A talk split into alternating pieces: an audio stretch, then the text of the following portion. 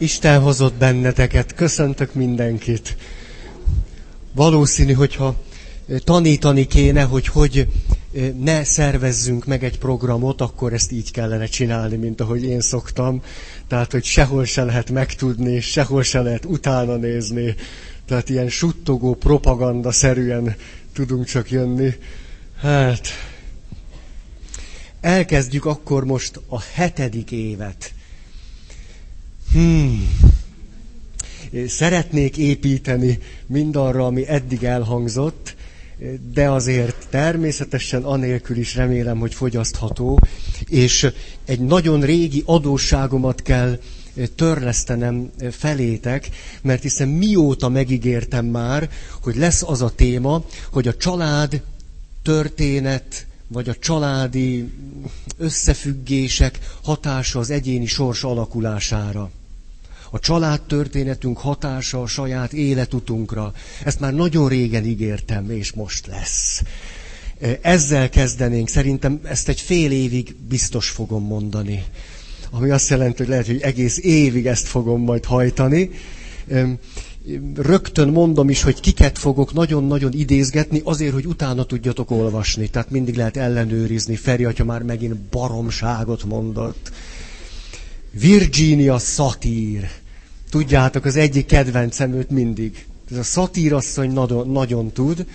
Tehát Virginia Satir megjelent egy új könyve. A szatír modell. Egészen szorongást keltő családterápia és ami azon túl van. Az első előadásoknak az anyaga főleg ebből lesz, meg előzőleg megjelent könyveiből, de főleg ebből. Tehát akit ez jobban érdekel, Ursus Libris kiadó. Aztán, amikor szatír asszonynal végeztünk, akkor szeretnék Verena Castról beszélni, aki egy jungiánus, pszichoanalitikus asszonyság. Nem kisebb kaliber, mint szatírasszony. Ő hallatlan jól tud beszélni arról, mit jelent, hogy anyakomplexus meg apakomplexus, ezt, ezt zseniálisan tudja. És ennyivel nem elégedünk meg, lesz egy harmadik megközelítésünk, Hellingernek a család felállítás, család elképzelése. Ezt a hármat szeretném idehozni nektek. A, a hármat azért akarom, mert ami összeköti ezt a három megközelítést, az az, hogy mindig három generációban gondolkodnak. Mind a hárman, három generáció, hogy megérthessem a saját életemet, három generáció. Én a szüleim, és ha a szüleimet meg akarom érteni, akkor az ő szüleikről is kell tudni. Tehát három generáció. Sziasztok, sziasztok. Ez, ez kell nekünk. Ez összeköti őket. Ami különbség, az rengeteg az rengeteg, és én ezt nagyon élvezem. Tehát ne is várjátok azt, hogy ez a három megközelítés, vagy valami szép harmóniában, nem tudom én, összeáll bennünk, nem áll össze. Én bennem nem állt össze. És ez, ezt teszi nagyon izgalmasra, hogy az egyik néha a másiknak pont az ellenkezőjét mondja, és mind a kettőben valami nagyon komolyan megragadott tapasztalat van. Ah, Ennyit akkor bevezetőül, és a második fél évben meg a spiritualitásról szeretnék. De azért mindig papként beszélek, ezt tudjátok. Attól, attól nem tekintek el, bár ezt sajátosan szoktam űzni. Most nyáron eskedtem. Nagy, ez csoda, csoda. Tehát mondjuk a 97. esküvőm volt ezen a nyáron, már egy évre számítva, és az egyik esküvő a dominikánus udvarban volt. És úgy kellett oda fölmenni, hogy kell, tudjátok, parkoló cédulát kérni, és azt mondta nekem az ifjú pár, nagyon tudták, hogy oda kell menni a portás kisasszonyhoz, aki lehet, hogy asszony, de ezt nem látom majd róla, és azt kell mondanom, hogy jöttem az esküvőre és erre érvényesíteni fogják a parkolójegyemet. És én így is jártam el. Beléptem, oda mentem a kisasszonyhoz, nekem úgy tűnt, És mondtam, hogy az esküvőre érkeztem. És végigmért. Taxis hozott vendéget? Pedig a legjobb formámban voltam. Egy esküvő előtt. És, és akkor, mielőtt gyorsan válaszoltam volna, elgondolkodtam, hogy nem lehetséges-e, hogy a, a pap koncepciónak egy, egy új hajtása jelent meg.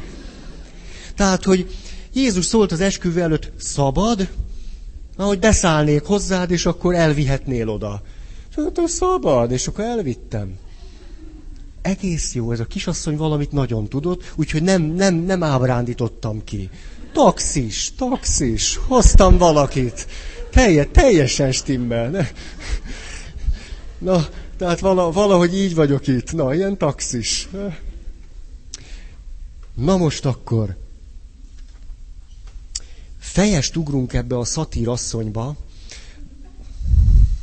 Mit nem mondok?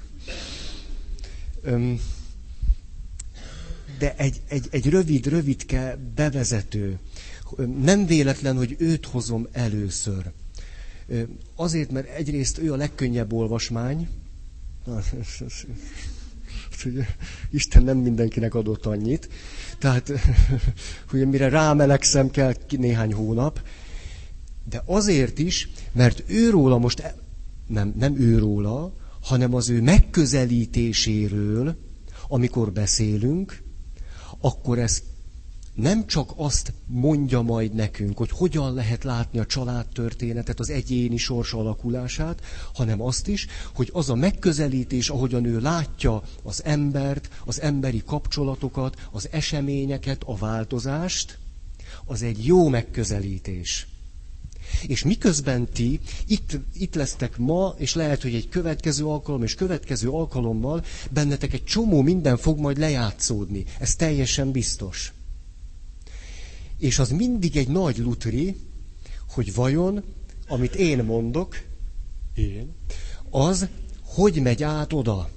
És a kommunikáció elméletnek van egy alapigassága, a kommunikáció tartalmát a befogadó határozza meg vagyis mondhatok én akár mit, a közlés tartalmát ti határozzátok meg. És akárhányszor mondhatom, ez akkor is úgy lesz. Ezért, amikor szatír asszonynak a szemléletmódját mondom, akkor ezzel azt is szeretném, hogy mondjuk hazamentek és vívódtok valamin. Én így szoktam. Nyüglődök, vívódok, izzadok, zuhanyzok, így élek. És és akkor egyszer csak eljutok valahova, mondjuk, ah, végül is a mai előadáson is kiderült, hogy milyen béna vagyok. Hogy annyira béna vagyok. Tehát eddig is egy csomó mindent eltoltam, de most, hogy meghallgattam ezt az előadást, most kiderült, hogy kétszer annyit toltam el életemben. Most, ha valaki ilyen következtetésre jut, azt én nem mondtam. Tehát ellenőrizzétek a következtetéseiteket, azt, hogy hova jutottatok egy-egy alkalom után, szatír asszony szemlélet módjával ütköztetve. Érthető volt? Tehát, ha olyasmire juttok, amit szatírasszony nem mondott volna nektek soha a családterápián, akkor azt én sem mondtam. Mert ugye tavaly nagyon sokat beszéltünk arról, hogy mennyire sebzettek tudunk lenni. És természetesen, na, hát erről most már nem is akarok beszélni, csak annyit, hogy ugye, hogy magzati kortól kezdve ismerjük meg a világot, és az, ahogyan megismertük a világot, az előbb-utóbb hardverré válik. Vagyis, hogy minden további ismeretnek alapja és föltétele lesz, és már csak azon keresztül ismerjük meg a következő dolgokat. Ezért lehet az, hogy valaki, akiben elmélyül az, hogy ő egy béna, utána az életének az összes eseménye szép lassan mindig ugyanerre a következtetésre viszi őt el, hogy most is az derült ki, hogy béna vagyok. Tehát ami a mai alkalommal lesz, ez valószínűleg át fog csúszni a következőbe is, ez egy picit legyen, legyen, én nem, nem, nem úgy csináljátok, ahogy akarjátok. De hogy egy picit legalább egy agysejtetekben ott lehet, hogy, hogy ellenőrizzétek, ahova jutottatok Át tudtam adni? Jó. Feri, megy ez neked. Na. Virginia Satir a következőt mondta. Én már csak tudom. Négy alapvető megközelítést érdemes tisztázni akkor, amikor arra kérdezünk rá, hogy vajon egy ember hogyan látja a világot. Négy alapvető dolgot mindig megfigyelt, amikor családokkal dolgozott. Az egyik, hogy hogyan viszonyulnak a kapcsolatokhoz. Egyáltalán mit gondolnak az emberi kapcsolatokról, hogy az mi. Mit gondolnak az emberről, hogy az mi vagy, hogy az ki? Mit gondolnak egy eseményről, hogy az úgy egyáltalán mi egy esemény, és mit gondolnak a változásról. Szatírasszony azt mondja, ez a négy dolog döntő módon árulkodik arról, hogy egy ember később hogyan éli az életét. Tehát ezt a, ezt a négy megközelítést szeretném elmondani nektek. Először elmondom, mert azt, hogy emlékszik-e valaki arra, hogy mit mondott szatírasszony, mikor még élt, arról, hogy az embereknek hány százaléka kommunikál jól.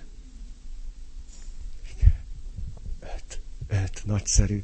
Igen, azt mondta, hogy az embereknek öt százaléka, ugye, és erre a kollégái mondták, hogy át, át, annyira optimista egy százalék. Ezt azért akarom idehozni, mert ő azt tapasztalta, hogy az embereknek a nagy többsége, tehát laza 95 százalék, az nem tud megfelelően kommunikálni érzelmileg fogós helyzetekben. Ennek a hátterében mi van? Az, hogy nem megfelelő viszonyt alakított ki, nem tudatosan, magzati kortól kezdve, ahhoz, hogy mit gondoljon egy eseményről, az emberről, egy helyzetről, egy kapcsolatról és a változásról. Tehát a kommunikációnknak a minőségét meghatározza, hogy mit gondolunk egy emberről, egy eseményről, egy kapcsolatról és a változásról. Az van a hátterében. Tehát olyan óvatosan mondhatjuk azt, hogy amiről most fogok beszélni, most először az árnyékot szeretném mondani. Tehát, hogy úgy tűnik, hogy az embereknek a többsége, főleg mikor nehéz helyzetbe kerül érzelmileg, akkor eh, valahogy könnyen belecsúszik abba, hogy számára és a környezete számára se éppen jó dolgokat gondol az emberről, a kapcsolatról, egy eseményről és a változásról. Na. Az első kérdés így hangzik, hogyan határozunk meg egy kapcsolatot. Úgy egyáltalán mit gondolunk az emberi kapcsolatról. És akkor ugye az árnyékot mondom, ő egy szóval illette azt, hogy az emberek általában gondolkoznak erről a négy dologról. Ez a szó így hangzik, hierarchikusan. És azt mondta, mindaddig, ameddig gyógyíthatatlanul hierarchikusan gondolkodunk erről a négy dologról, addig az életünk nem nagyon tud boldog lenni. Addig a kapcsolataink nem tudnak jól működni, addig nem tudunk kilépni abból a meghatározottságból, amit a szüleink, a nagyszüleink és az előző generációk hoztak az életünkbe. Na, kezdem konkrétizálni. A hierarchikus modellben gondolkodván van egy alapvető kérdésünk, ki van fönn és ki van lenn ki a főnök és ki a benosztott. És azt mondja Szatír, hogy ezt általában a szerepeinkkel szoktuk kifejezni, amelyekkel gátlástalanul azonosítjuk magunkat. Én vagyok a pap, hívők. Ha, ha, ha. ha ezt hierarchikus modellben gondolom el, semmi esélyetek. Hát se, hát én vagyok a piromis csúcsán. Bocsi, bocsi. Ja, a püspök atya.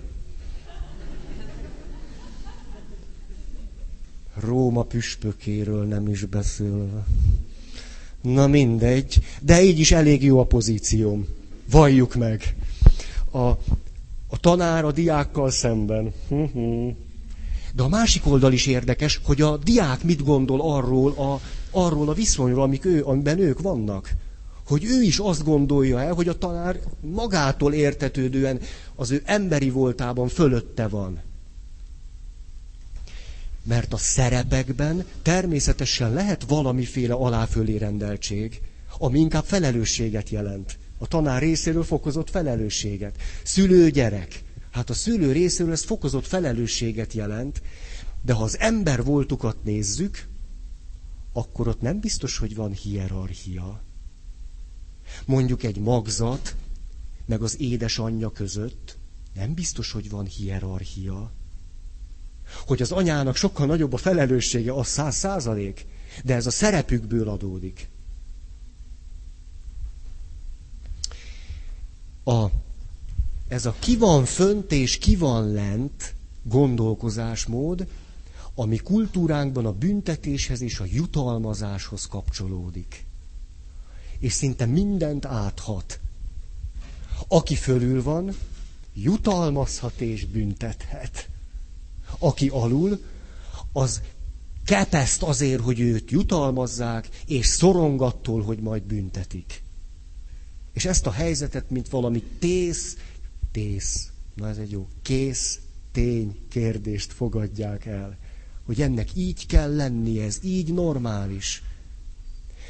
Ezért mondjuk egy párkapcsolatban a kapcsolatnak a dinamikája az, ki szerzi meg a pozíciót. Úgy egyébként is, de napról napra, beszélgetésről beszélgetése, pillanatról pillanatra. Mert mindig, aki fő, akinek sikerül fölül lenni, ő dönti el, hogy most büntet vagy jutalmaz. De ennél a helyzet még, még cifrább. Nem csak az dönti el, hogy büntet vagy jutalmaz, hanem aki fölül van, ő mondja meg a tutit. Ugye a tanár megmondja a diáknak, hogy mi az ötös, mi a négyes, a hármas, a kettes, az egyes. Hogy hogy kell megcsinálni, és hogy nem szabad megcsinálni, mi a jó és mi a rossz, mi az igaz és a hamis. Tehát azért is törekszünk fölfelé, mert akkor mi fogjuk meghatározni, hogy mi a jó és mi a rossz. És neked el kell fogadni, mert hiszen én vagyok fölül. Elérkeztünk az életünkhöz. Azért ez már ismerős, nem?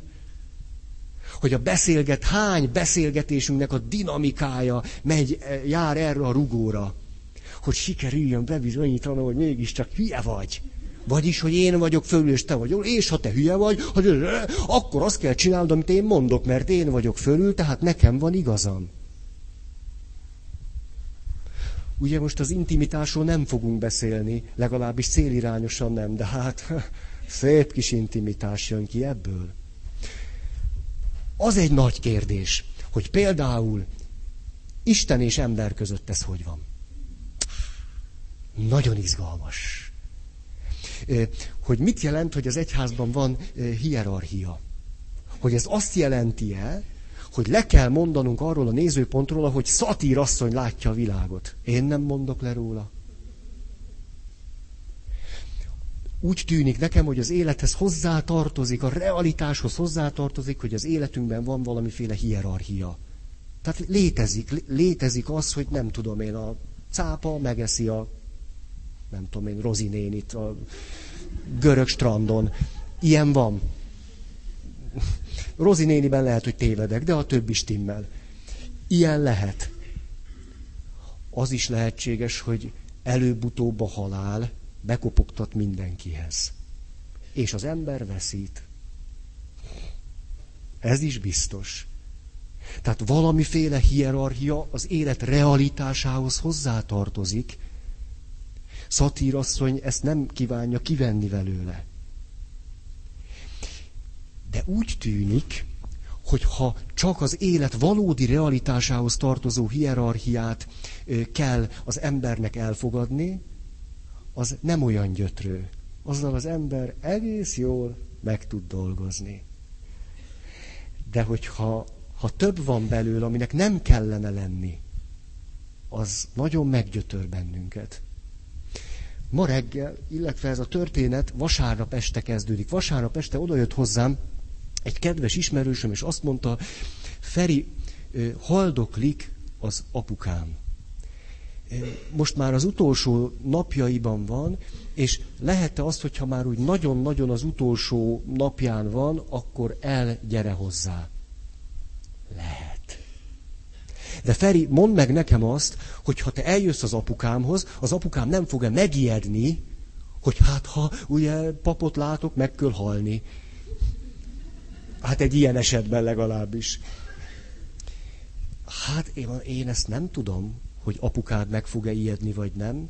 De például megkérdezhetnéd tőle, hogy mit gondol ő arról, menjek-e vagy ne. Hát nem kell az apukád feje fölött dönteni, ezt, meg lehet kérdezni. Akkor azt mondja az illető, jó, jó, de azért van egy másik nehézség is, apukám evangélikus. Isten éltesse. Nagyon szép.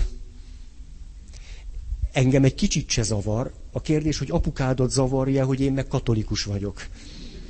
Tehát a, a lány elment, és akkor szólt a telefon, és a következőt mondta, hát Feri atya, képzeld, éjszaka, ez most éjszaka volt, apukám egész éjjel fönn volt, most már elaludt, most alszik, de mindenkitől elbúcsúzott. Ott van most a család, három lány, és egy-egy lánynál egy-egy gyerkőc.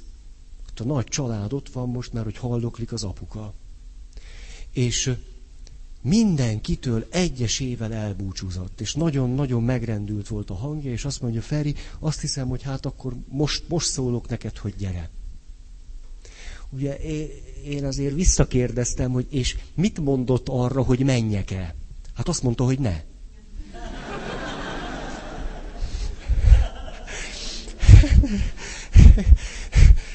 Ugye, ezek ilyen egyszerű feladatok. Tehát az ember úgy reggel fölébred, és akkor egy ilyen kis lágy helyzetbe találja magát.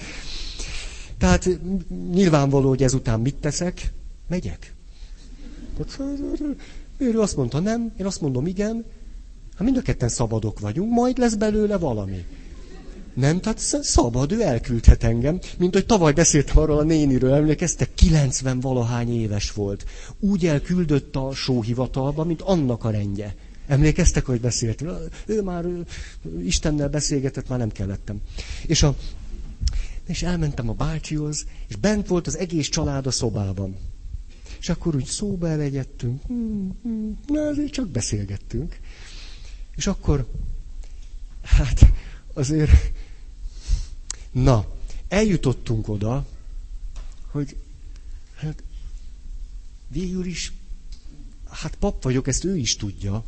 Tehát elbeszélgethetünk a zsiráfokról, a, nem tudom én, a város misszióról, egyebekről beszélgethetünk, de hát azért nyilván mind a ketten tudjuk, hogy nem azért vagyok ott. Na de hogy? Hogy ezt a helyzetet hogy? És szatírasszony a segítségemre sietett. Feri egyenrangúság. Semmi, semmi hierarchia. Dobt ki a fenébe. Ha? És akkor a, a következő jutott eszembe. Azt kérdeztem tőle, Gyuri bácsi, akarna-e valamit elmondani Istennek? Nagyon. Hát Gyuri bácsi, Hallgathatom én is? Igen. És elkezdte, én evangélikus embert így gyónni ritkán hallottam. Nagyon szép volt. Nagyon. Ha nem nekem mondta. Utána azt kérdeztem, Gyuri bácsi, hú, hú. Hát tudja, hogy én pap vagyok. Hát akarja, hogy én kifejezzem azt, hogy Isten magának megbocsájtott. Azt akarom. Hát akkor feloldoztam. Így aztán ez volt a reggeli melegítés. Azért akartam ezt elmondani, mikor én ott voltam ebben a helyzetben, úgy megizzadtam, mint egy csataló. Hát mit tudtam én, hogy a következő pillanatban mit kell tenni? De, na, hogy számomra nagy élmény volt az, hogy nem, nem muszáj berontani a másikhoz, nem kell ezt a hierarchiát nagyon nyomni, hogy kedves papismerősöm bement, ha nem tudom, hogy hívják, a Mari nénihez bement, és azt mondta, Mari, tudod, hogy meg fogsz halni? Hát ez, ez, ez, ez stílusok és pofonok. Na, most azon túl, hogy jól esett nekem ezt a történetet önmagamról elmondani, azon túl azért akartam mondani, hogy, hogy valószínű, hogy, hogy papként egy olyan helyzetben, ami, ami nagyon adná ezt a hierarchikus megközelítést, beszédmódot, és egészen hátra lehet ezt dobni. És a dolgok nagyon jól tudnak működni enélkül is. Ezért akartam elmondani. Meg hát nagy élmény most ez.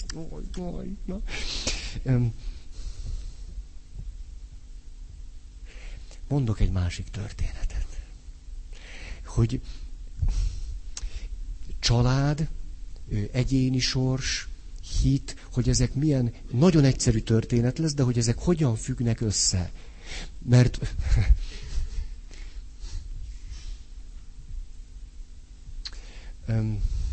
igen, mert nagyon szoktak kritizálni, például a portás bácsi, de nem tudom, hogy most az a portás bácsi van-e, nem tudom.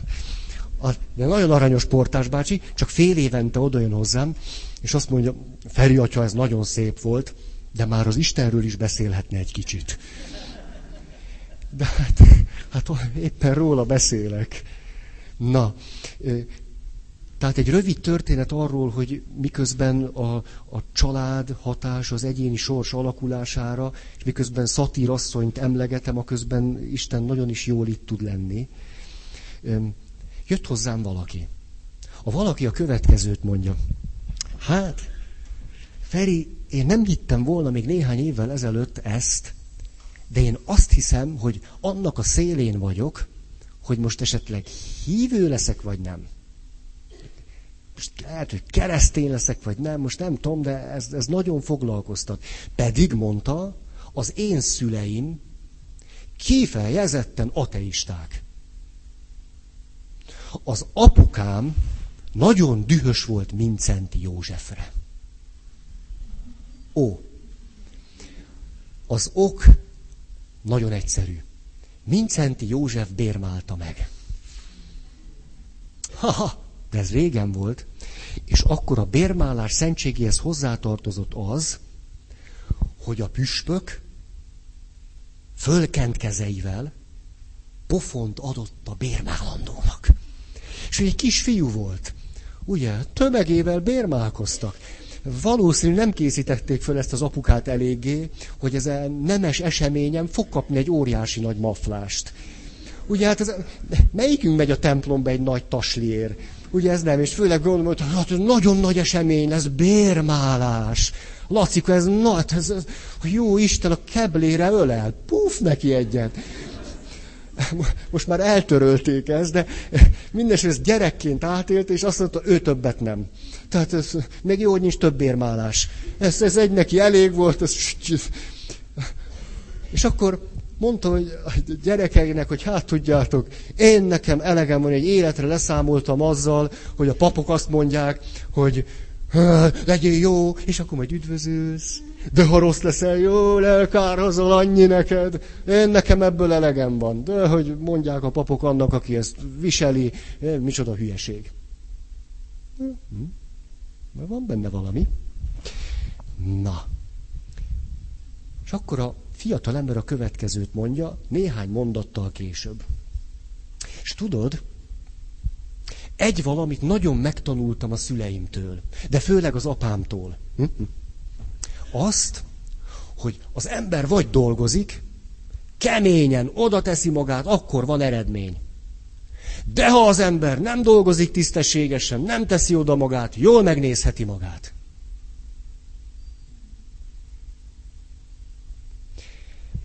Hát itt megálltam.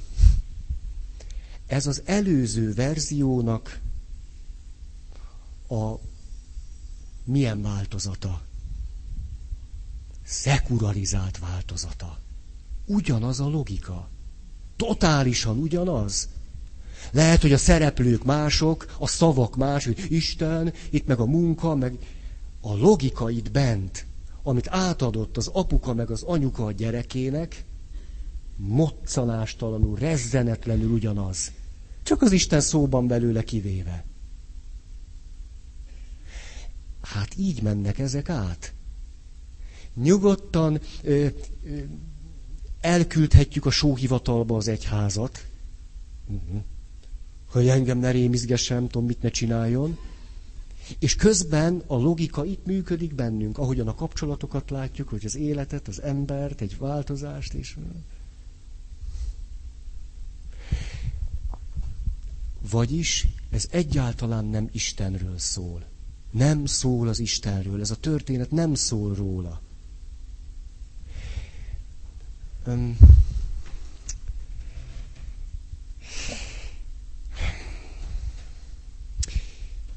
elviseltek egy kis fölolvasást? Hm. Hm. Legyen mondjuk olvasmány Mózes könyvéből. Nagyon szeretem. A sínai hegyen a pusztai vándorlás idején így szólt az úr Mózeshez. Sies, menj le, mert vétkezett a nép, melyet kihoztál Egyiptomból. Hamar letértek az útról, amelyet előírtam nekik. Öntött borjút csináltak maguknak, azt imádták, áldozatot mutattak be előtte, és így beszéltek. Izrael, ez a te Istened, aki kihozott Egyiptomból. Világos a helyzet, ugye, hogy Mózes fönn a sínai hegyen beszélget Istennel, nép összeszedi az aranyat, és a zaci helyet csinál belőle egy borjút. Az úr még ezt is mondta Mózesnek. Látom jól, hogy kemény nakú... Kemény nyakú. Hát ez, ez... Minden alkalommal vannak ilyen szavak. Kemény nyakú nép ez. Engedd, hadd gyújjon föl ellenük haragom, hadd töröljem el őket, és téged teszlek nagy néppé. Mózes igyekezett kiengesztelni az urat, az Istent, és így szólt. Uram, miért lobbannál haragra néped ellen, melyet nagy hatalommal és erős kézzel kihoztál Egyiptomból? Hát emlékez Ábrahámra, Izsákra és Jákobra, szolgáidra, akiknek megesküdtél magadra, és akiknek megígérted, utódaitokat úgy megsokasítom, mint az ég csillagait. És ezt az egész földet, amelyről beszéltem, utódaitoknak adom, hogy övék legyen örökre. Ekkor az úr könyörületre indult, és visszavonta a csapást, amelyel népét megfenyegette. Kivonulás könyve. Szerintetek azokhoz nem szólok, akik vasárnap ott voltak a misén. Mert szegények, ti már hallottátok. Szerintetek ebben a történetben ki normálisabb? Mózes vagy Isten? én akárhányszor olvasom el ezt a történetet, ebben a történetben, ha valaki normális, az Mózes. Hát Isten, hát nagyítóval kell benne valami normálisat fölfedezni. Mondjuk kezdjük azzal, hogy egy ilyen dübegurul. Nem? Tehát, mint egy ilyen pukkancs. És azt mondja ilyen vádlóan, hogy a nép, akit te kihoztál Egyiptomból, mondja Isten Mózesnek. Érted, ő nem felelős.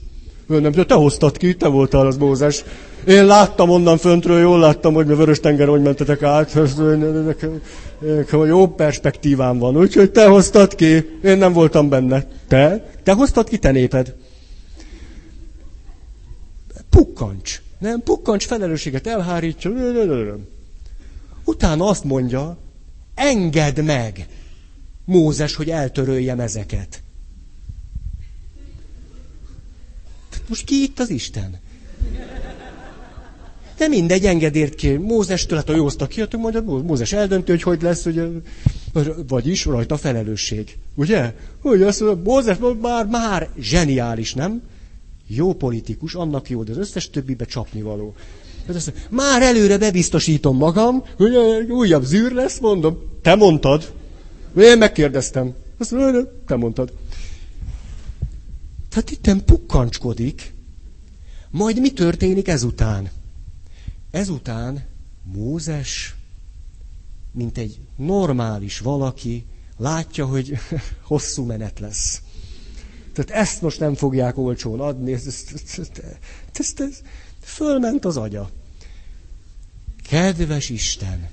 És elkezdi, Ábrahámmal emlékszel, mit tettél? Meg az Izsákkal, meg a Jákobbal. Hát emléksz, és így mondja, mondja. És közben meg az lehet a fejébe, hogy Isten neki teljesen elszáll az agya, elpusztítja ezt a népet, mekkora blama lesz Egyiptomban. Ugye kivonultunk ilyen nagy büszkén, és a húsz év múlva meg itt a nagy varjú sereg, vagy mi az, ami nem varjú, hogy mondja, keselyű. Tehát, mint apja a hülye gyerekével,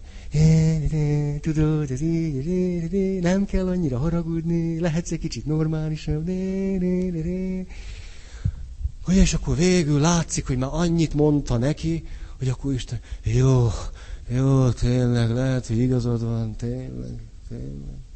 Lehet, hogy egy kicsit elszálltam. Hadd kérdezzek valamit. Egy kicsit botrányos volt, amit mondtam.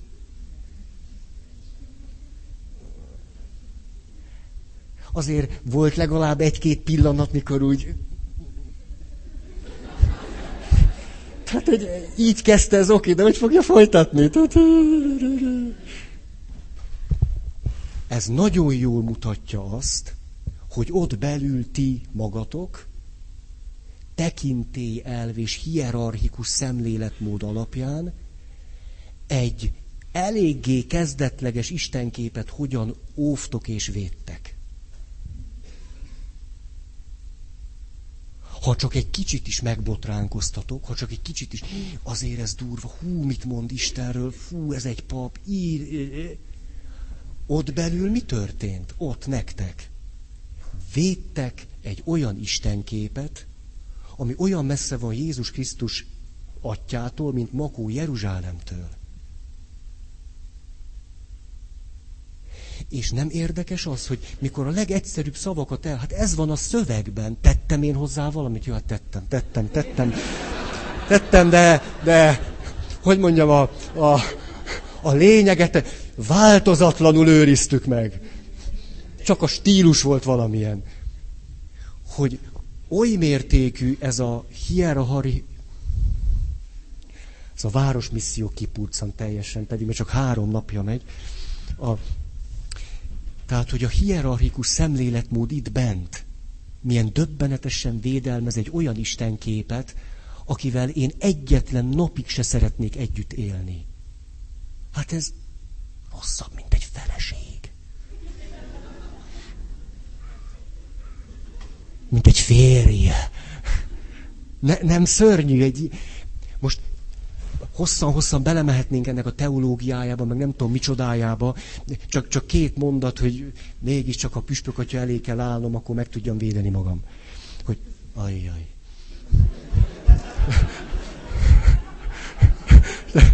Féljek? Szóval hitem szerint Mózes találkozik Istennel. De olyan ember nem született még erre a földre, aki ne az Istenről alkotott képén keresztül tudna Istennel találkozni. Mint ahogy egymással sem tudunk találkozni, csak mindig azon a képen keresztül, amit egymásról kialakítottunk. Hát Mózes még éppen csak most kezd itten az Ószövetség elején, még csak a második könyvnél tartunk az Ószövetségben. Tehát, hogy Mózesnek most ennyi látása, fölismerése, tapasztalata van Istenről, ez egészen normális. Hát e, most e, ennyi futja belőle. Ez így teljesen rendjén van. De hogy én egy ilyen Istenben nem hiszek, mint ahogyan Mózes ott a sínai pusztán látta Istent, az biztos. Én abban az Istenben nem hiszek. Ahogyan Mózes látta ott és akkor Istent. Én abban nem hiszek. Abban az Istenben hiszek, aki találkozott Mózessel, De akit Mózes ott és akkor csak valahogy ennyire tudott fölismerni. Hmm. Ahogy elmélkedtem, amit most elmondtam nektek, egyszer csak ilyen sugárszerűen hatolt bele a nem tudom én agyamba, és hogy elkezdtem magamnak kimondani ezeket a szavakat, én is megbotránkoztam. Ugyanúgy, gyomrom, kicsit, ilyeneket mondani, iszonyú durva. Papként, szószékről. Ó, tehát, tehát a hierarchikus szemléletmód, ahogyan védelmezzük ösztönösen, tudatlan, tudatlanul és tudattalanul is ezt az alá-fölé rendelt viszony. És emiatt a legegyszerűbb dolgokat is egyszerűen nem fogalmazzuk meg. Nem, pedig ez olyan egyszerű.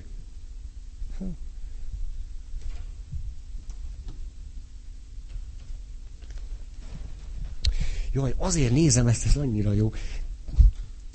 Kimerült az elem az órámból, ban, és most itt egy aranyos arcot látok, pedig azt ígérted, hogy óra lesz rajta. Ez nem olyan, mint a, a, a, a kis egér, ami bemegy a házba. Hagy csipogjon. Most mindenre vagyunk kíváncsiak. Üzenetek. Léci. Oké, okay, így már óra lesz majd rajta, két perc. Megvan. Itt van, jobb sarokba, látod? Lesz majd rajta. Jaj, de jó. 2057. Meddig vagyunk? Most 7, 9? Még fél óra? Ó, de nem adjátok olcsón. Na, na. Tessék. Á, nem, élvezem, élvezem. Na, jaj, Zsuzsanna itt van, ugye? Zsuzsanna szokott így nevetni, ott vagy. Hát ezt ezer hangból megismerem. Bariton? Vagy... Hagyjuk.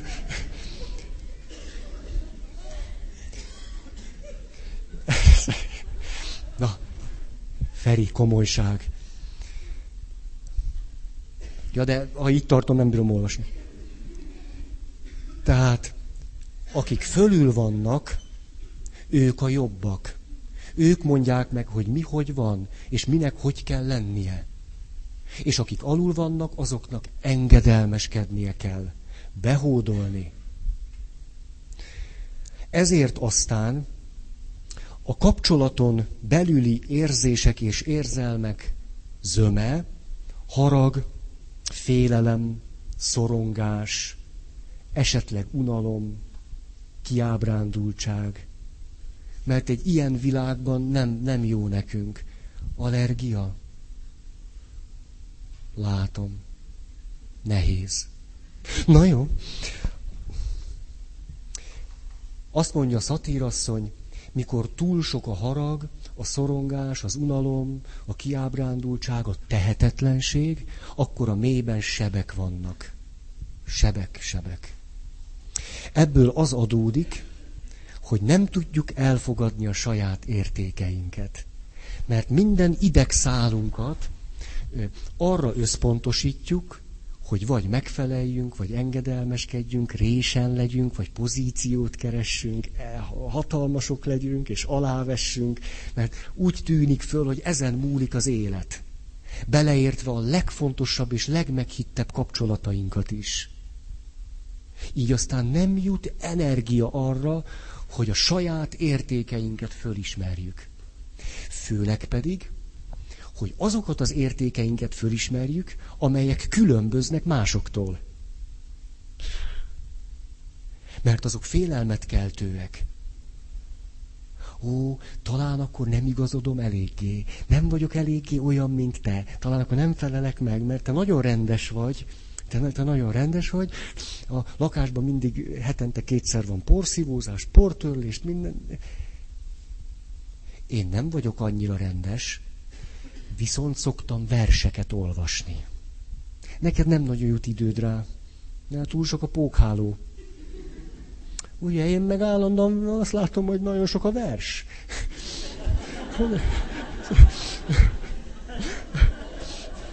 és ugye elindul a férfi és a nő között a harc. Melyik legyen a vers, és melyik legyen a pókháló? Döntsetek. Na. Tessék?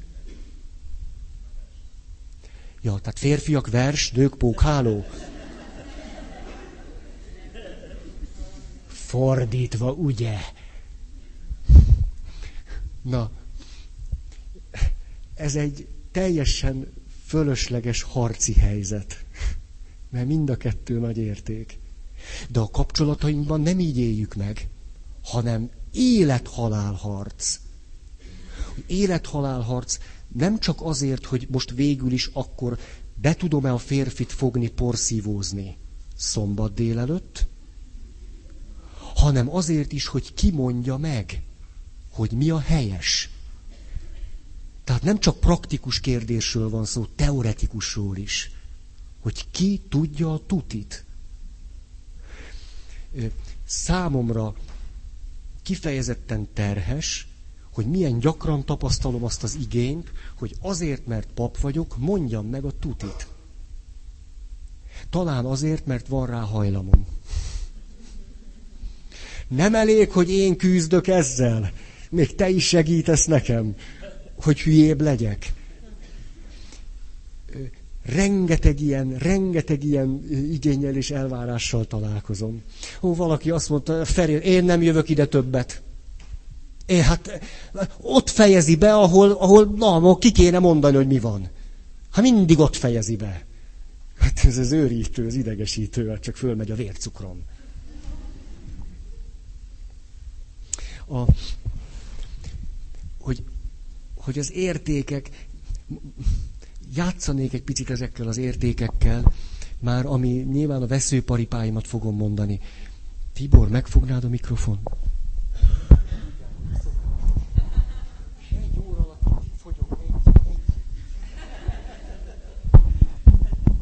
Olyan durva, mint egy Forma 1-es futam. Jaj, ez a Hamilton nyerne, annyira drukkolok neki. Annyira, de ó, nem tudom. Na jó. Hát az Alonso már nyert. Hát miért ő nyerjen megint? Nem. Értékek. Mondjuk húzhatunk egy egyenest, itt van a biztonság. Oh.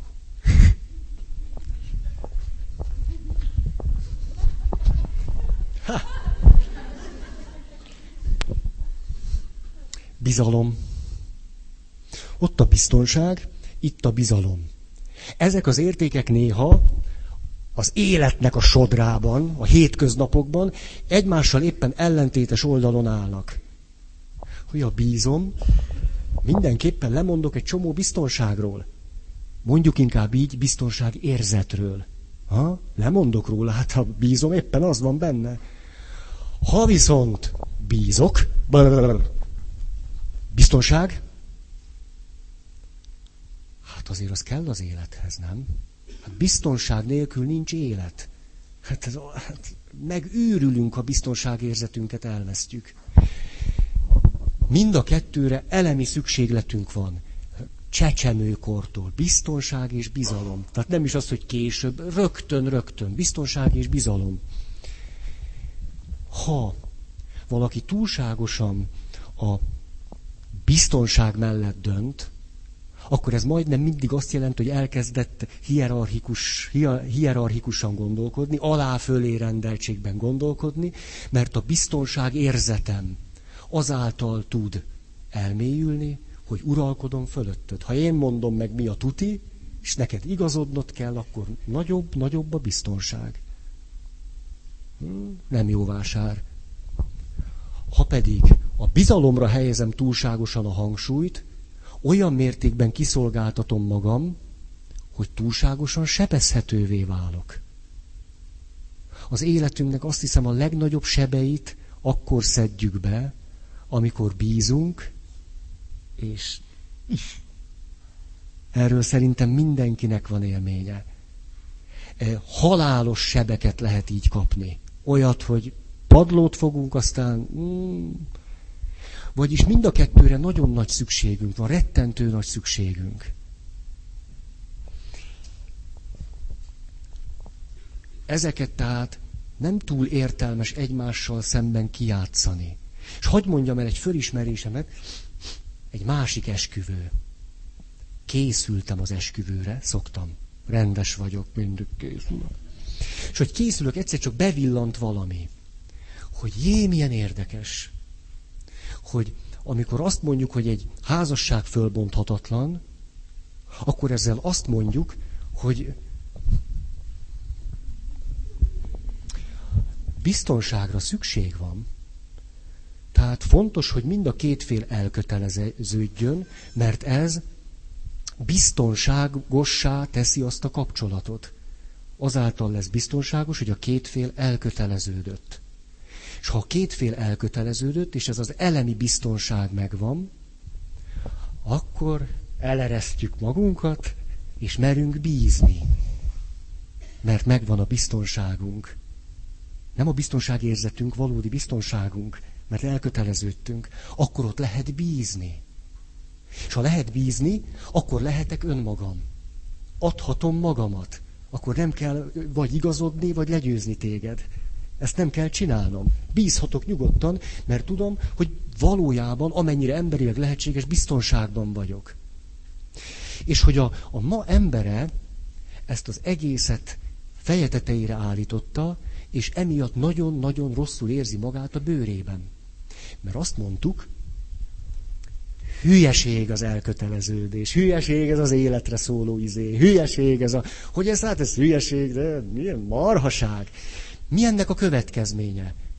Kettő. Valamire szoktunk hivatkozni, és ez mi? Szeretjük egymást. Ugye? Én ezt nagyon-nagyon sok, de hát mi nagyon szeretjük egymást. Nincs szükségünk elköteleződésre, hogy templomi eskü nem azon múlik. Persze, hogy nem azon múlik. Erre nincs szükségünk, elég, hogy szeretjük egymást. Vagyis nem tudom, hogy ez megvan-e itt. Hát mert vagy megvan, vagy nincs, de... És akkor, mert hogy az életünkhöz hozzá tartozik a bizalom, hát elkezdünk bízni, nem? Hát úgy jó az élet, ha bízhatok benned.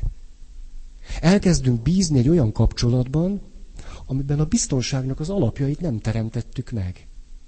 Ennek a következménye nagyon súlyos sérülések. Kőkemény padlófogás. És ha az ember a bizalmában sérül, jaj, jaj, jaj, az nagyon-nagyon fáj. Nagyon fáj. Vannak, akik, hát hogy mondjam, akik egy olyan kapcsolatban a biztonság alapjait nem teremtették meg és bíznak, hát nem tudom, nem akarom őket címkézni. Hát lehetnek naívak, lehetnek hősök, lehetnek infantilisek, lehetnek bátrak, sok minden lehet velük. Hát vannak kevésbé ilyenek. Ők azt mondják, hát azért azt érezzük, hogy a biztonságot azt nem teremtettük meg. Hát nem köteleződtünk el, csak szeretjük egymást. Ezért aztán egy csomó elvárást támasztunk a másik felé, mert állandóan kényszeresen rá akarunk kérdezni arra, hogy vajon biztonságban vagyunk-e? Mert ezt nem, nem tudunk ettől. Ott azok élnek, akik azt mondják, hogy éljünk úgy, mintha ez a téma nem lenne. Bízzunk, szeressünk, és lesz, ami lesz. Hát az lesz. Akik nem mennek el arra a pontra, azt mondják, hogy persze szeretjük egymást, meg minden, de közben állna rákérdeznek, hogy Eszter, miért késtél? Nem vagyok már elég fontos neked? Valójában arra kérdezünk rá, hogy biztonságos ez a kapcsolat. És akkor ezt minden nap ezen, ezen kell agyalni hogy most biztonságos vagy nem biztonságos. És ezt az elvárások támasztásával, amit nyilván pozíció fölényből lehet megtenni, állandóan ellenőrizzük is. És felszámoljuk a kapcsolatot. És utána azt mondjuk, ó, hát a szeretet elmúlt. Ez a normális, az ember így működik, hogy szeret, és akkor elmúlik. Erre jöttem rá. Egy esküvő előtt. És ezt gyorsan el is mondtam. Nagyon szép esküvő volt, annyira örültek.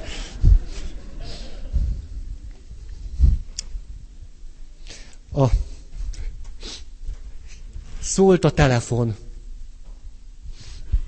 Egy iskola igazgató volt, azt mondja, Feri atya, baj van a szülőkkel. Nem a gyerekekkel, a szülőkkel. Ismered-e ezeket a szülőket? Hogyne, hogyne, nem jönnél be velem beszélgetni? Hát van itt négy szülőpár, hát, nehezen nevelődnek. És akkor bementem az iskolaigazgatóhoz, és megdumcsisztuk, hogy mi van a szülőkkel. És hát elmondta, hát ezek a szülők, hát ezeknek állandóan gondolataik vannak. Ilyen, ilyen ötleteik. Meg így van elképzelésük a nevelésről. Meg szóval egészen ellehetetlenítik a pedagógiai munkát. És ugye ez az alá-fölé rendeltség.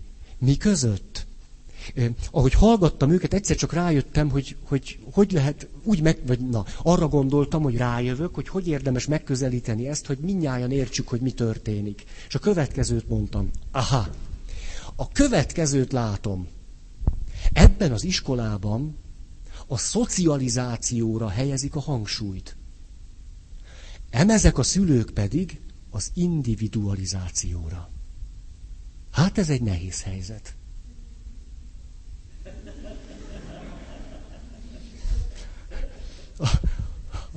Az iskola igazgató egy kicsit várt, azt mondta, magam se tudtam volna így mondani.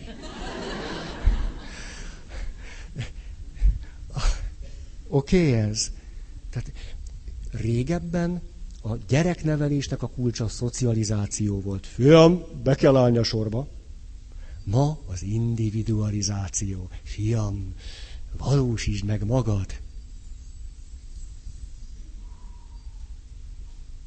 Derék volt ez. Vissz, visszatért. Házi szellem. Na, mondok egy másik ilyet, hogy mi lenne, ha nem alá fölé rendeltségben gondolkodna, mellé rendelésben. De tudom, ezt már sokszor mondtam, csak most már nem fogok rohangászni, mert van késő van. Egy kapcsolatban az egyik oldalon van, hogy hogy néz ez ki. Hát ez az unalmas. Unalom. Ez az egyik oldal. Minden kapcsolat. Olyan érdekes ez. 15-20 éve házasok, életükben először merik megfogalmazni, hogy drágám, tudlak unni. Ez sokszor durvább, mint ha azt mondaná, hogy nem szeretlek. Hogy unlak, un, un, un, unalmas. Pontosan tudom, mit fogsz mondani. Unalmas. Minden kapcsolatban ez előbb-utóbb megtörténik. Kivéve, hogyha nem tudom, Colin McRae-nek a felesége valaki. Az durva. Na mindegy. A rally világbajnok volt 1995-ben. 96-97 második helyezett volt. Tehát itt van az unalom. Unalom. Másik oldalon mi van? Hát tudjátok. Mindenki tudja.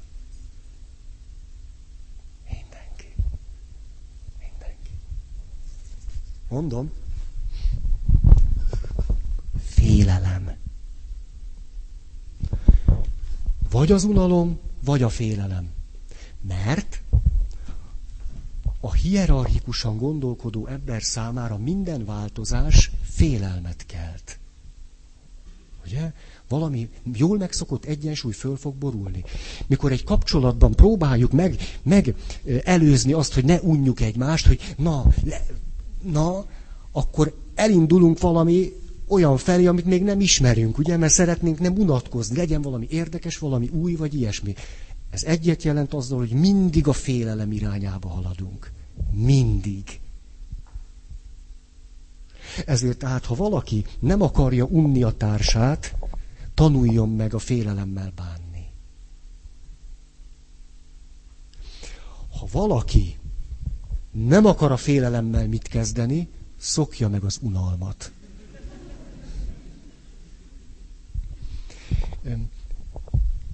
Oké. Okay. Hm.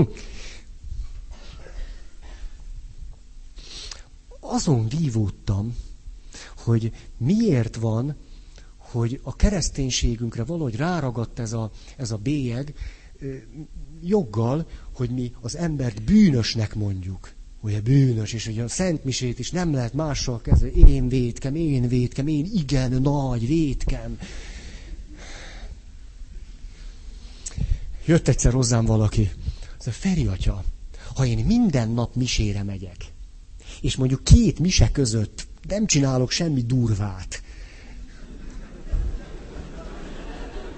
most mondhatom azt, hogy én védkem, én védkem, én védkem?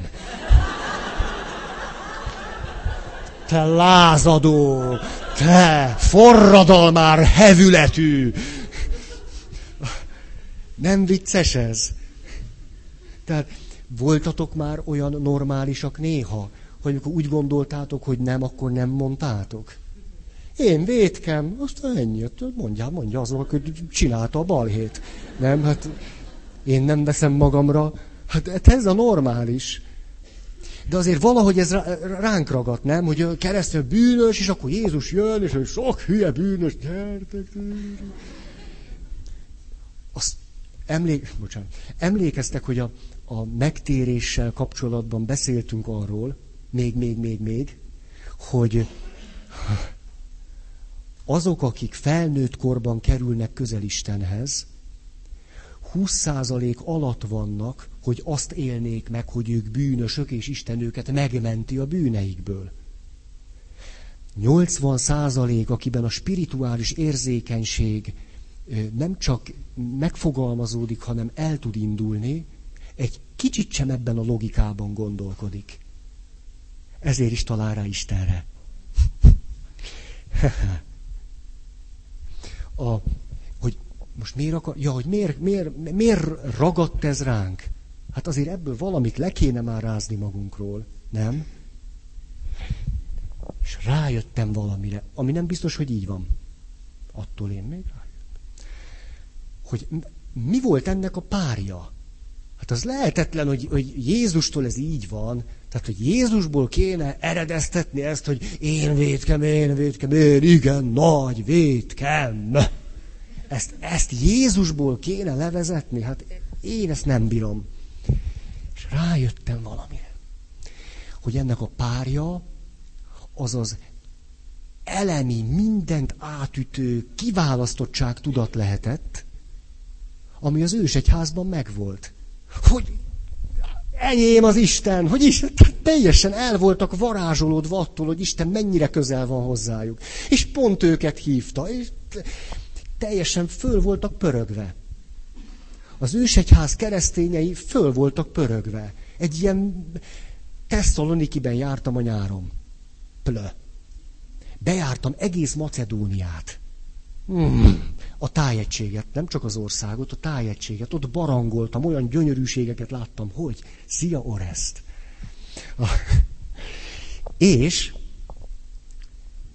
hogy elgondolkodtam a Tesszaloniki tengernek a partján, az milyen tenger? Hú, hú, te érdekes. Én se tudom. Égei? Tehát ti tudjátok. Szóval, ott elmerengtem azon, mondjuk reggel, mikor föl kell a nap, nekem kellene menni mondjuk ott nem tudom, legnagyobb térre, és el kellene kezdeni mondani a tutit. Hát inkább elmentem Tesszalonikiből. Nyomasztó hely lett. Egy nap elég, mentem a tengerpartra fürdeni. Ezzel azt akartam mondani, hogy ami az első évszázadokban volt egy ilyen, egy ilyen nagyon, most ezt egy kicsit ilyen egyháziasan mondom, tehát egy ilyen szentlélek Istentől áthatott, hogy jó az élet, rátaláltunk valamire, egy ilyen egy ilyen jó valami. Hogy, hogy hát ne üssék már ki állandóan a biztosítékot, hát azért a másik oldalt is kellett hangsúlyozni. Jó van, jó van, ez igaz. Tehát teljesen igaz, hogy, hogy értetek és szeret az is, ez, ez mind-mind igaz. Na jó, de azért, azért ne szálljatok el teljesen. Vagyis, hogy azért azt ne felejtsük el, hogy szoktunk bűnöket elkövetni. És így megvan az egyensúly. Mi történt? Hát az ihletettség többé-kevésbé elpárolgott. A másik oldal meg azt meg, mint valami koloncot visszük magunkkal. Ha meg lenne ez az oldal, már elnézést, nektek is, hogy ha meg lenne ez az oldal, az, hogy bűnös vagyok, ez egy picit se veszélyeztetni a méltóságomat, nem esne rosszul, egyszerűen csak egy reális mondat lenne. Kész, hát tényleg az vagyok, és nem lenne semmi bajunk vele. De az... Erre jutottam. Ez a nyár. Ajaj.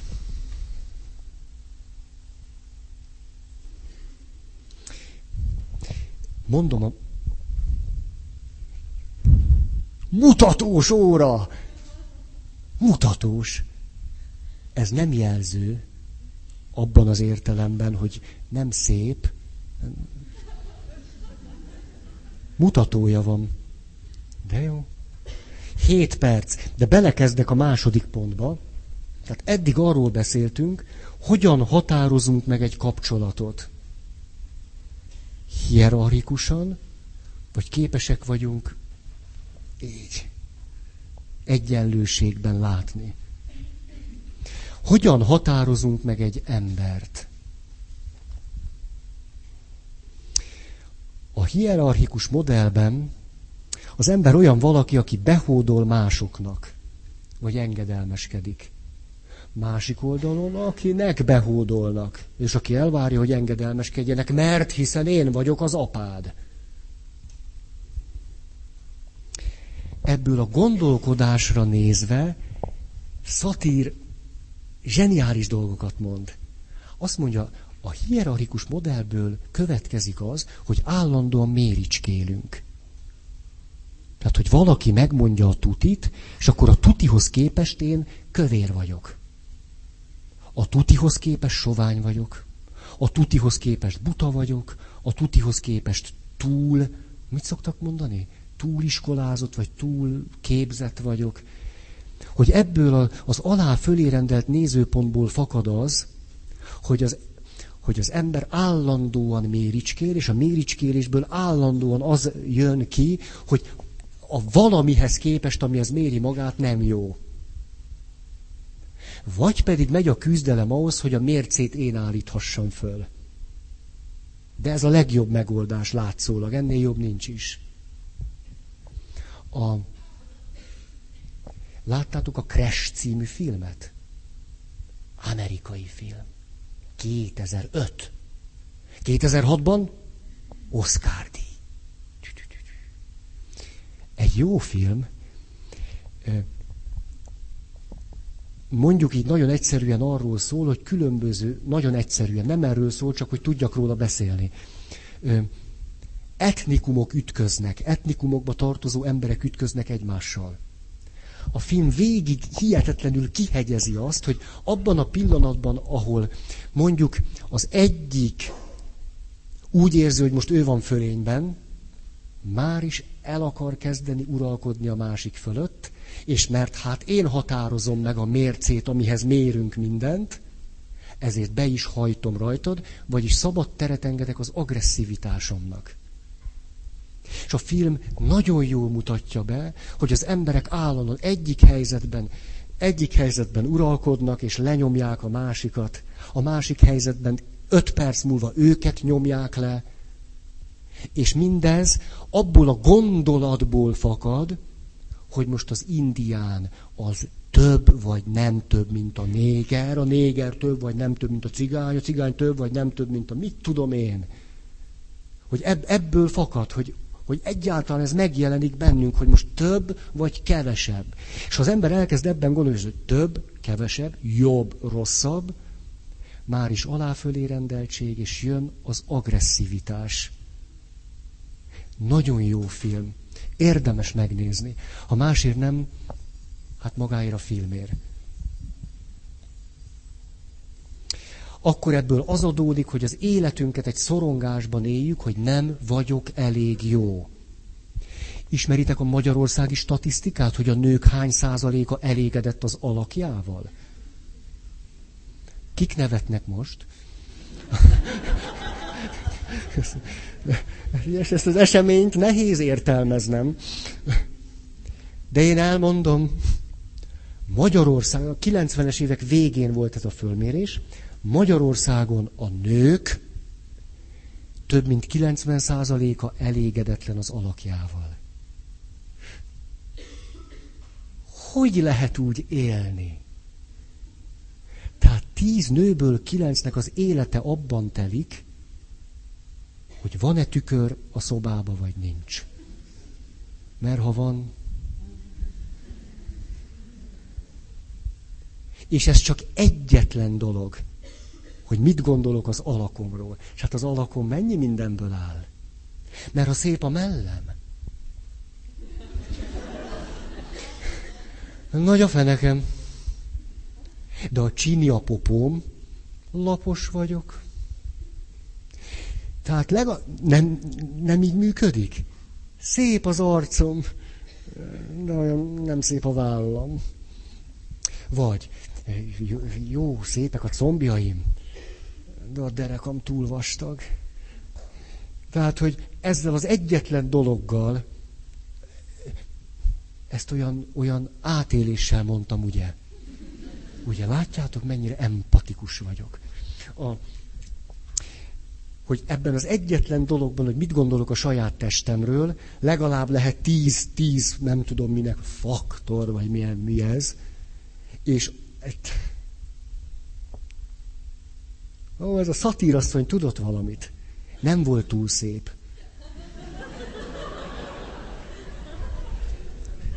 Meg is nézem. Hát, látjátok, előnyére fordította a hátrányait. Így nézett ki. Tessék? Szerinted szép. Hmm, bejöttél a csőbe. Mert mikor az ember eleve úgy gondolkodik, hogy szép vagy csúnya, ugyanazon a logikán van. Na szóval, elvesztettem a jegyzeteim.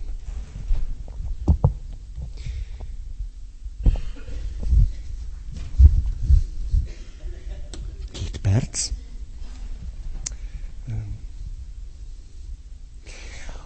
Szatíra következőt mondja szatírikusan. Ha az ember így gondolkodik, akkor előbb-utóbb számmá lesz. Egy számot kreál magából, vagy egy százalékot. És így éli tengeti az életét. Ezért tehát miből áll az élet? Folyamatosan igyekszünk rendbe tenni azt, ami rossz.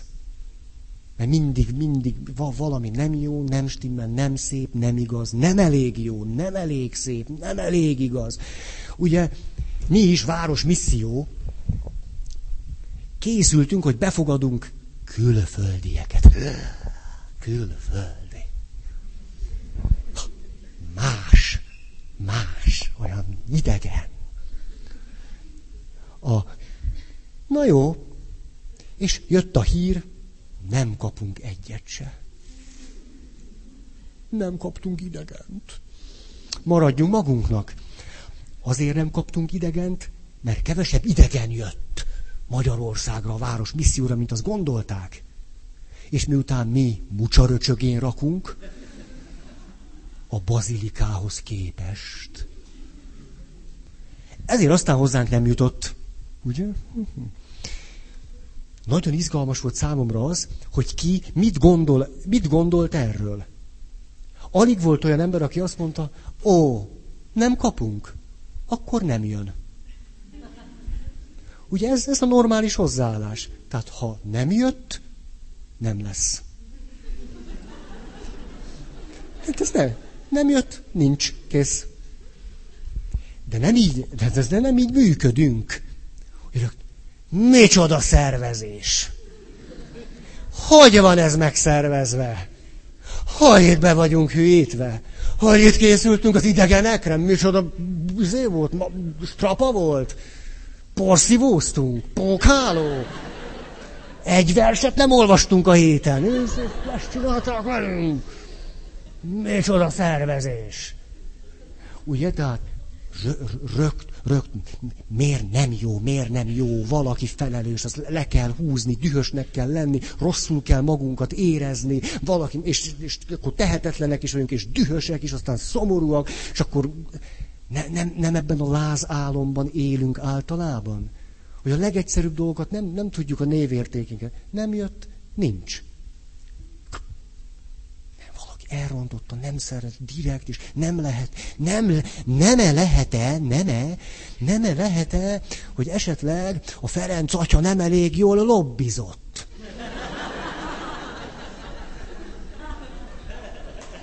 Ugye? Jön a papra a harag. Ugye? És akkor más plébániákra bezzeg mentek idegenek. Ez olyan, mint a Tom Sawyer, ugye, amikor ugye egyszer csak az, hogy idegen egy ilyen vonzó fogalommá vált. Idegen. Ha, ugye, és elke, elkezdtük idegennel mérni a saját értékünket, ugye. Akihez mehettek idegenek, azok a tutik. Akinek nem jutott, azok szégyeljék, szomorkodjanak, az egész missziós hét el van tolva. Nem jött hozzánk senki. Hát egy, egy, egy jó pap kiverekszi ezt. Nem? Megyünk a püspök atyához. Hozzánk idegeneket. Ez mi, ez? Milyen jó szólam? Hozzánk idegeneket. Csak nincs benne ige. Ez, ez, ez nehézé teszi a cselekvést. Na jó. Túlmentem. Mi ez hogy hat rátok? Elrontotta. Béna. Na. Hát ez volt az első alkalom. Nagyon örülök, hogy itt vagytok. Akkor ö, találkozhatunk minden kedden, már most mondom, október 23-a kedd. Ha van valakinek hirdetni valója, gyere, de én hirdetek először. Ne, gyere, gyere, hülyéskedek, csak